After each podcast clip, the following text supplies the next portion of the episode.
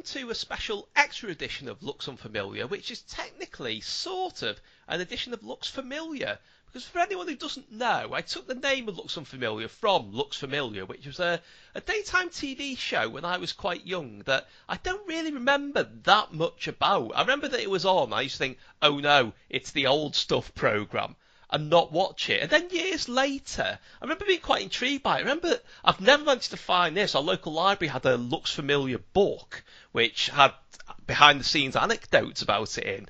I remember hearing Jonathan Ross talking to Barry Cryer on Radio 2, uh, who mentioned Looks Familiar. And even Jonathan Ross went, Oh, what, what was Looks Familiar, Barry? I don't remember anything about it. And he explained it at great length. But I thought, you know, it was long overdue that we gave it some recognition as a forgotten thing itself. So I managed to dig out a couple of episodes, thanks to Simon Harris for them, and I thought that the person I discussed them with was Ben Baker. Now, Ben, the reason I picked you, apart from the fact I think you'd be quite funny about it, is that when I first became aware of your work, I realised that, you know, you're somebody who's probably a bit too young to remember looks familiar, but you you struck me as somebody who was interested in all this archive vintage stuff, but not uncritically, you didn't just like it because it was old. I mean, I remember particularly you have a very strongly stated aversion to the goons, so you're not uncritical. Basically, that's why I wanted to watch these again, see what I thought of them, see what you thought of them. So, Ben, why don't you make Looks Familiar familiar? Hello, by the way. Can we just get a plug in for your book first, by the way? I'm feeling generous. If you want, to go to www.benbakerbooks.co.uk and get my latest book, Kill Your Television, a collection of TV writings. There's also my book on Christmas TV, 40 years of Christmas TV, and some quiz books as well, including a TV one called Remotely Interesting, which uh, fits very much with the theme of this. But yeah, it is an interesting program. I have very dim memories of it. Indeed, I think the most sort of striking thing in my head is you remember a Radio 4 sketch show called And Now in Colour? Yes. And Tim Firth, who's now gone, gone on to be a very famous playwright, uh, Calendar Girls and the, the band and stuff like that. They're, they're his. He did a song and the first line is Denis Norden said on Looks Familiar, you know you're getting old. And then he made some joke. I might have sneered inwardly at that time, but never knew the wisdom that Denis spoke. And then it's about a song about growing up, obviously. That was very much the, the first sort of proper time it entered my, my consciousness. And, and watching these two episodes, I did lose consciousness several times. so you unearthed two episodes of Looks Unfamiliar. Slow, sorry, looks, no, for, looks, looks familiar, familiar. not looks That's unfamiliar. With the two episodes of Looks Unfamiliar, the ones you were on, because we're not reviewing them. I thought they were very good. They're both from the 1980, which uh, is the year of my birth. Well, yeah, I mean, the first thing to say is that these two are literally weeks apart, and yet something that I know you're itching to talk about, very interesting, happens. I mean, the first one's 28th February 1980, which has got Chesney Allen, Richard Murdoch, and Arthur Askey as the guests, and 3rd of April 1980, with William Franklin, Dinah Sheridan, and Kenneth More. I will have plenty to say about them in due course. So, so what was it that struck you about the two very close episodes in comparison to each other? Well, to begin with, uh, I, th- I think it's when it started in 1970. I think I looked up. So it's already 10 years on. So it's dated for a program about dated things. But the title sequence to the first one or so was these very lengthy black and white opening clips. This lengthy clips that the audience are in hysterics at. It- It's very sort of like I, I assume they changed every week, but were generally to a, to a pattern, which is like ballroom dancing and then men dressed as women falling into some water. and then on That's all your hobbies. and that is interests. that is all my hobbies and interests. And then the second one, it's it's it's got really slick. It's suddenly like the the titles are pacey. It's got a proper logo, and Denis is sat like a, a a desk. He's the brownest white man on television. He's lovely tan. He I just think he basically spent three months knocking out "It'll Be All Right in the Night" and this, and then just bugging off somewhere hot for the rest of the Well, year. there's also what you didn't say was at the end of that second set of titles, after you know all these authentic archive clips, it cuts to a mocked-up sepia thing of him in a lovely hat, having a fine old smoke of a cigar Oh, and yeah. a drink of brandy, as if he's been, he's been around since the dawn of entertainment. Which, to be fair, is not that far off. Yeah. really. Uh, the interesting thing about the, the first episode with Denis Norden coming from radio, being one of the biggest radio writers of the sort of 40s, early 40s, with Frank Muir and Take It From Here and stuff, is that the first episode is a reunion of the cast of Bandwagon, which is one of those things I think if you ask someone over a certain age, they'll go, "Oh, I remember Bandwagon." Bandwagon intrigues me because I, I've heard it. I don't find it that funny, but it's the idea that it started in what was it, the 30s, and it was the whole premise was that Richard Murdoch and Arthur Askey had been for an audition at the BBC, and everyone forgot about them, and nobody asked them to come down from the roof because they went on the roof for some reason, and they live up there. And the whole premise of it was about them wandering around the BBC, basically. Radio had only just started, and people were messing about with it already. Yeah. I think that's quite amazing, really. Yeah, I, I suppose so. It's a lot. It's it's interesting, but I suppose again, like the huge audiences that you'd get for a program like that meant. Even though it was kind of slightly unusual, people had listened because there was bugger all else to listen to. But as you said, there was Arthur Askey and Stinker Murdoch. As uh, you just wouldn't get someone like, you know, these days, would you, with a nickname like Stinker, Stinker Elba, Stinker Mazan. no, Stringer Bell he played in The Wire, not Stinker Stinker Bell. There was Stinkum in The Wire, who was one of his henchmen. Maybe so- that sort of thing. You get, you just get, stop reminiscing about The Wire. It's not old enough. Get back to looks familiar. You're one of those people who sell crack on the Baltimore streets.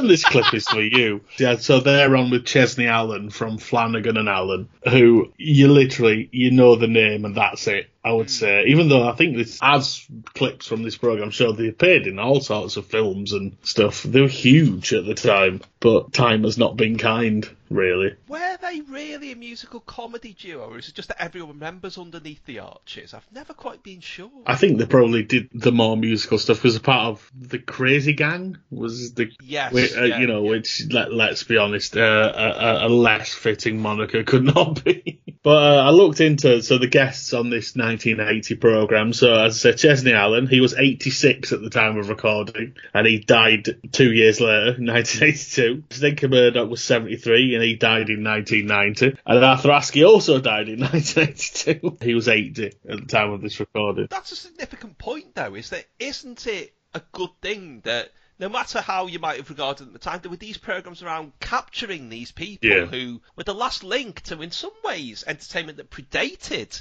an era when it could be recorded. 'Cause, I mean, they make a big thing in both of these shows of where they've recovered clips from, including, isn't there a clip in the second one which comes to a bit of Larry Adler that somebody filmed off their TV? Yeah, some comedy mouth organ business. You're absolutely right. I think uh, it's, it's very interesting to look back, but uh, as you say, it's like these things that didn't exist, and it's sort of people in the 70s and 80s looking back at these things in a similar way that it would be like us looking back now, and it would be basically, you know, looking back at the 70s and 60s. You know, that that now how time has moved on. You know, and that's quite scary actually. that, you know, we're, we're even 40 years even further away from things referenced in this program. It is sort of a thing that we grew up with black and white films on TV, only just, but mm. they still were.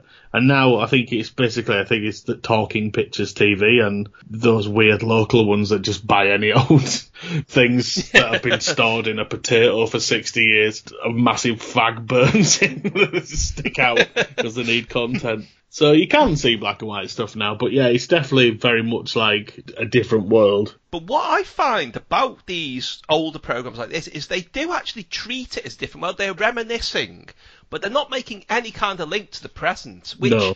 I think is a mistake people are still making now. I mean, I would point to one thing that had a really profound effect on me not that long ago was was a documentary on BBC Four about somebody tried to recreate the first ever BBC television program Yeah. where, you know, to me, when I used to read about that, that always seemed like something not just from another age, from another world. Yeah.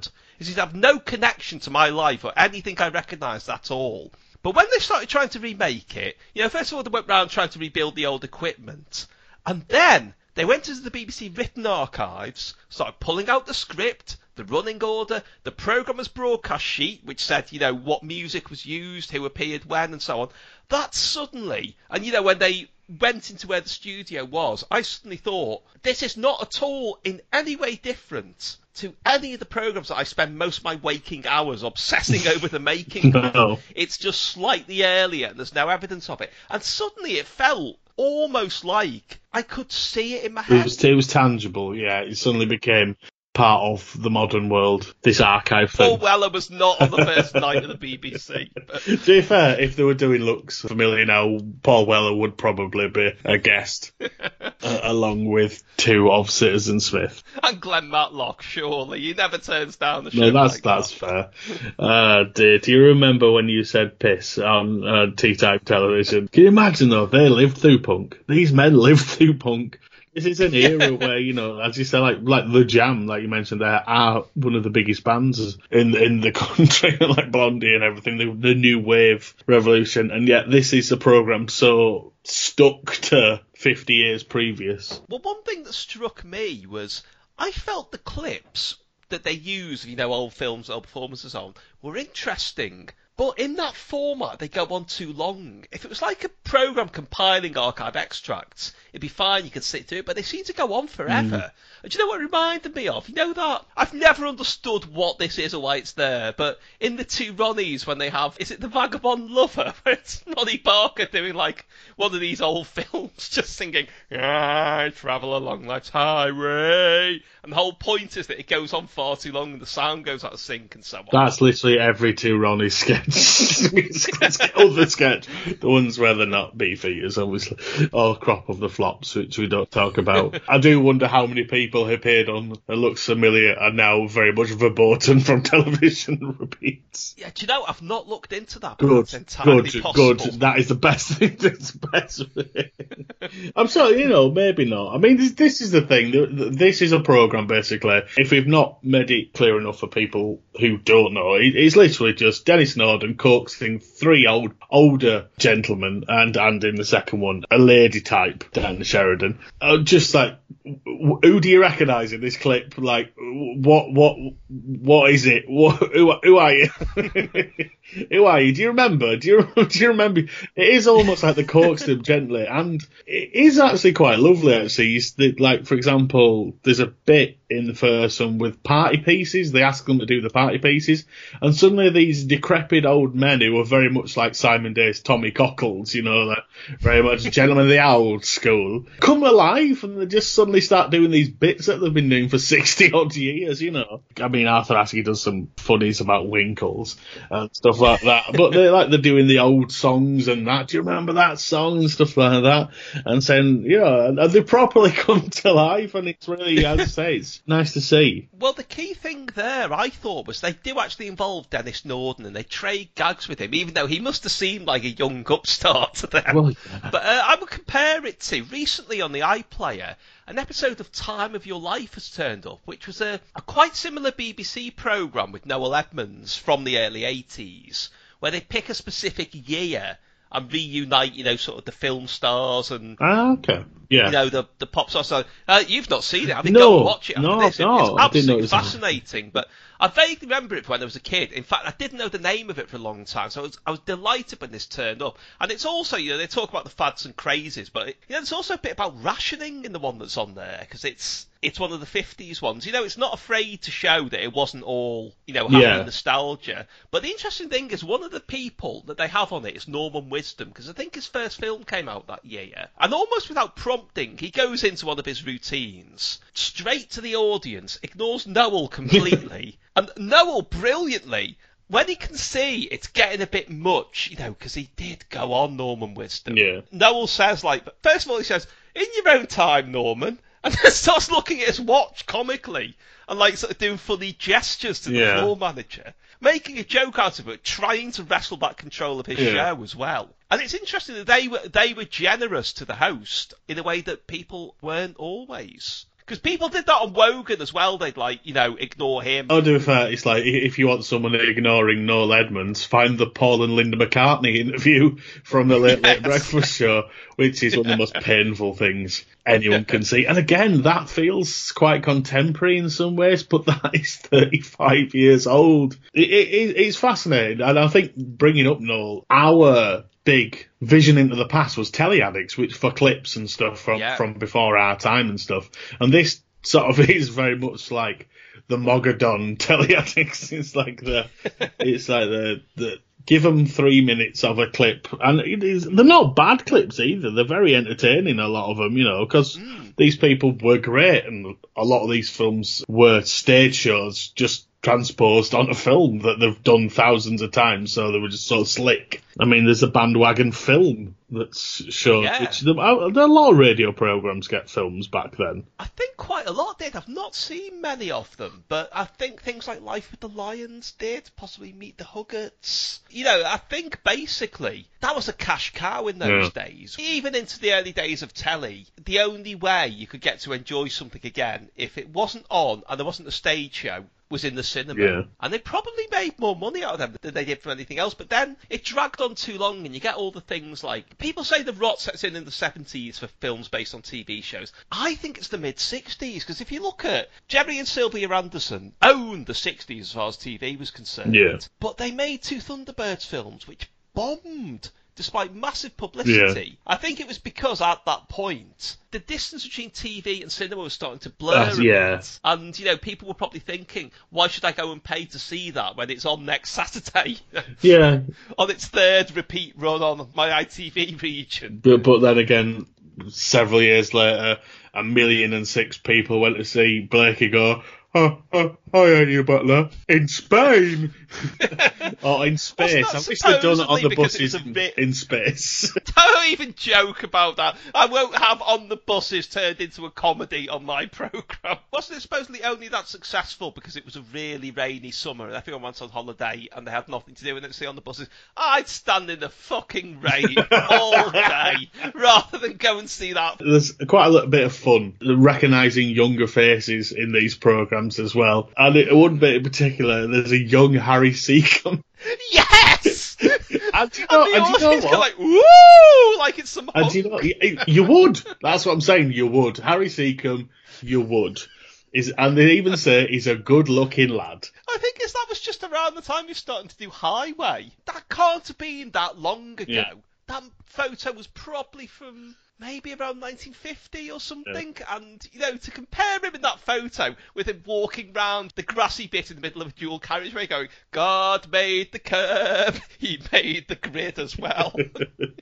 But uh, I mean, it, there's, if there's anything which permeates these shows and Highway, in fact, it's the Britishness. It's a very British thing. You know, it's British stars and it's British old clips and songs and stuff like that. So it baffles with the, the second edition we watched had a letter of complaint saying they were showing too many Hollywood clips, like too, too many of your Rin Tin Tins. Not enough of our Ian dog, the British dog, which was sadly all burned now. It was made of very cheap acetate. is that on the BFI 75 most wanted lost British films, is it? Specifically about Next a the dog called Cherry Ian. Picker and Sleep is Lovely. Yeah, it's on the BFI 75 films about a dog called Ian, specifically.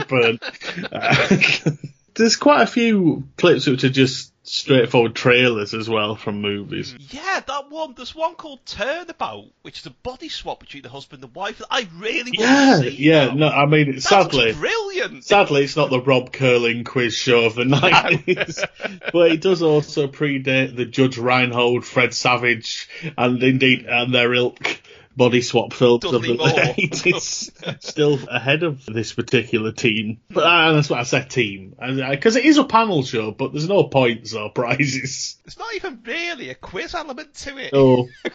I don't know what'd happen if they got if they didn't recognise the person. They always Well, do. that's just it. But half the time, it's them. it's, it's like giving them a mirror and just drawing some lines on it and saying, "Who's that?" Well, I was going to say, have you ever seen anyone not recognise a younger version of themselves? But I've just realised the two anecdotes that I've got are interlinked. Weirdly, once Bernard Cribbins was on the Celebrity Telly Addicts, and they showed one of the Tufty public information films which he narrated, and Noel Edmonds said, "Did you notice who was narrating that, Bernard?" And he said, "No." but as well as that, they later they used one of the because there were there were other sort of ones in the Tufty universe, including one about. Oh God, it's not one of these Star Wars expanded.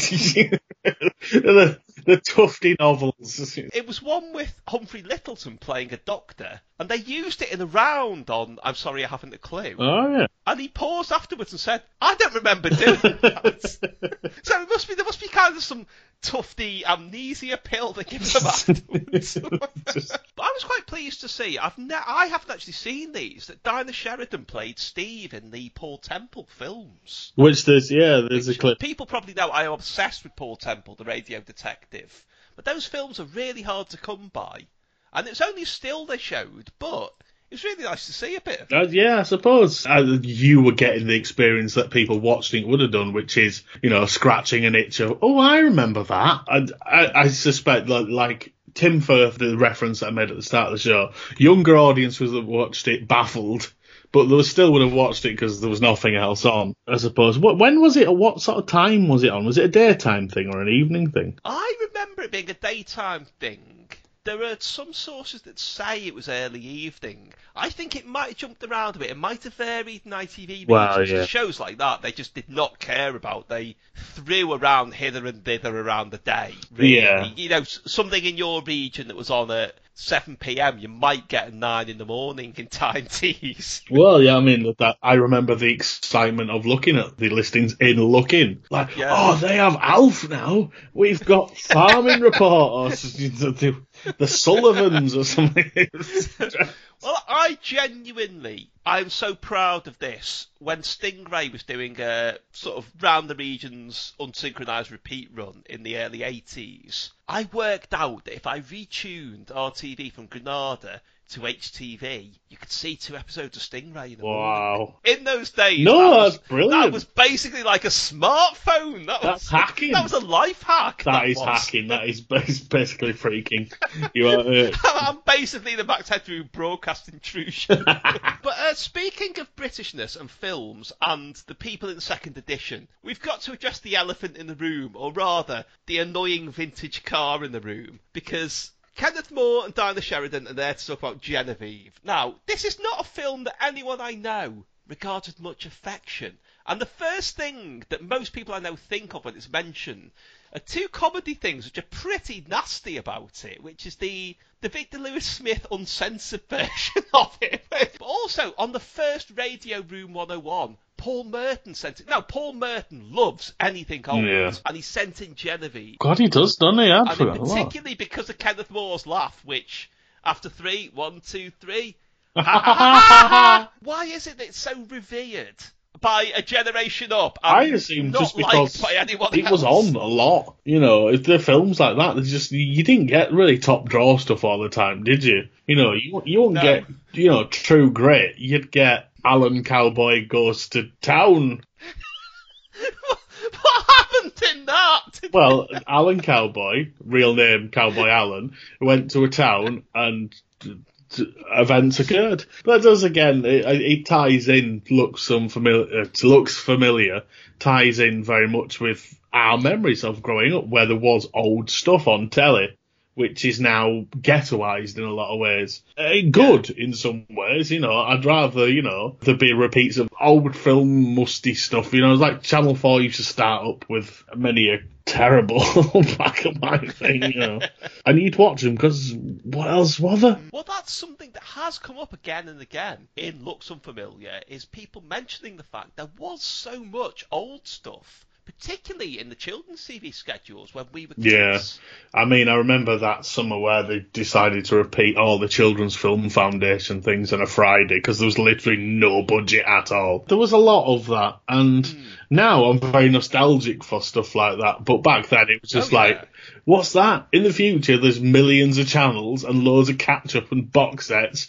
Brilliant, sign me up. Well, that's like, never been sure whether the imperative of all that was to save money or to say to kids, you like this, Yeah. Or a bit of both, really. But as I mentioned in Hem Hem, my new book, Can't Help Thinking About Me, there is an article which has never been published before about the amazing years of cinema, which is an American documentary show presented by Douglas Fairbanks Jr. And I, you know, he, he could only be in his 50s then, and I, I remember thinking, whoa, if he's Douglas Fairbanks Jr., how old is Douglas Fairbanks Sr.? But it was all about the golden age of Hollywood and endless clips of people being exciting with biplanes, being romantic with biplanes. It was always biplanes, or there'd be a photograph of a legendary scriptwriter. Chester Z. Gritzman III. Yes, but why was that in the kids' schedules? Oh. I never understood that. repeats, constantly repeats of That's Entertainment's parts one, two, and occasionally Uh-huh. three.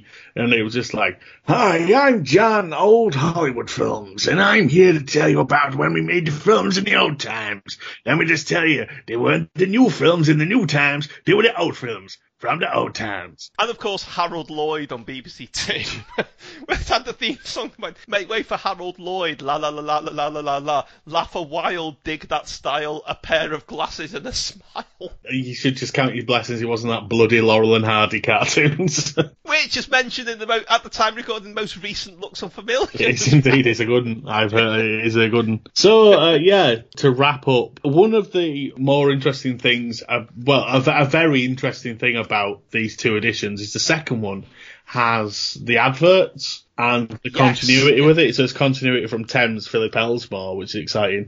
And it is interesting because it does contextualize it a lot. And so there are adverts for like the Ronco battery tester and tunes and uh, Polaroid, which is the most exciting thing in the world, and Queen's Greatest Hits, which is advertised as the most exciting album you've ever heard. Which I can tell you, probably once, maybe, but five million times after. I don't think it's the most exciting album that I've ever heard. I mean, to be honest, you know, there's Pet Sound, yeah. there's Boing by Airhead. it's funny how you mention that. oh, boom boom. And there's an advert for Superman 1 and 2 in a double bill because it's the London showing and stuff. And it's just like Superman 1 and 2, things that would now be, if Looks Familiar came back now, Superman, the first one, would be a key subject. I don't know, who who would you have on? So the bring back Looks Familiar tomorrow, and it's in a similar way of them being the 30s and 40s, it's looking back at the sort of 60s and 70s. Who do you think could be key guests who would definitely be on them? Well, it'd have to be people that were in things. So I couldn't, Traditionally, yeah. couldn't go for, like, you know, Richard Herring or Caitlin Moran or anything. No, no, no. I mean, they'd want to. They'd want to crowbar in modern see, my, comics. See, my go-to but- choice would be Noel Edmonds, but I don't really want to let him loose on a television show these days. Hey, no negative energy around here. Positive only, please. Here's one: B.A. Robertson. Yeah, that's, that's an interesting one. Okay, so we need we need two more guests. One of them's got to be female, right? Because I'm not having any of this all male nonsense. So No, that, that's fair enough. I suppose you could have uh, someone like. Uh, I was thinking Julia Hills, but she might be a bit late. I was trying to think of someone who was. It Was June Whitfield? She's still with us. what a brilliant idea. Okay, so we've got B.A. Robertson and June Whitfield, and we need a third one. And it can't be like Metal Mickey or something, or Kamelion off Doctor Who. It's got to actually be a person, not a robot. No, it's so, someone from films. I mean, not Robin Asquith for Christ's sake, but you know, there must be some like uh, David Essex would be quite a good one, I Oh, suppose. that's a, if we, right. That's a, if, we've got a makings of a brilliant program like that. Who's going to host it though? oh, it'd be, it'd be Jack White or what? It, won't give us anyone no, good. we- if no, we, no, if I we've could said it has to be people we want. So Okay. Uh, so who's who's like the main sort of TV sort of? on, are you asking me who remembers things the most on television? Yes. You're not being facetious there. No, but people don't know. Who do you, who would you say? I would nominate Andrew Collins as the host. Yes, I think Andrew Collins is very good at remembering stuff. I was thinking of Stuart Maconie, Andrew Collins, that kind of era of person. Even Caitlin Moran would probably be quite good at it. Uh, Richard Herring. Should we just say everyone we like? yes. so, if you're listening, commissioners, wake up, ITV. Let's have looks familiar, familiar. Extreme 2000 2000. In honour of Denis Norden, I'm going to play out with my favourite outtake of all time. It's the Yogs. Ben, thank you. There's drama from Stone Park Women's Prison when the inmates start a campaign of violence.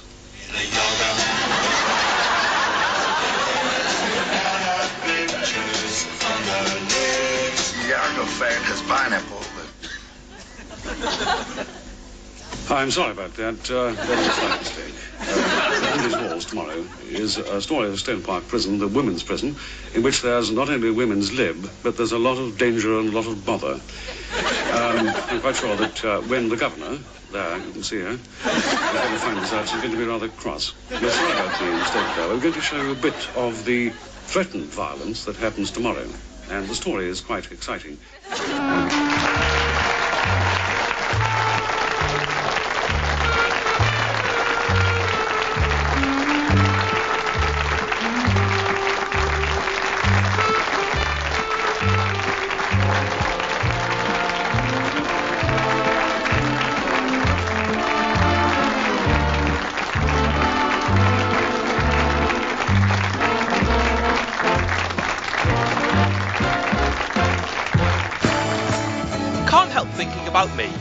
Worthington. A big book full of old articles giving a new twist, looking at how and why I ended up on the BBC News channel with a big caption saying Clangers Expert. More details timworthington.org.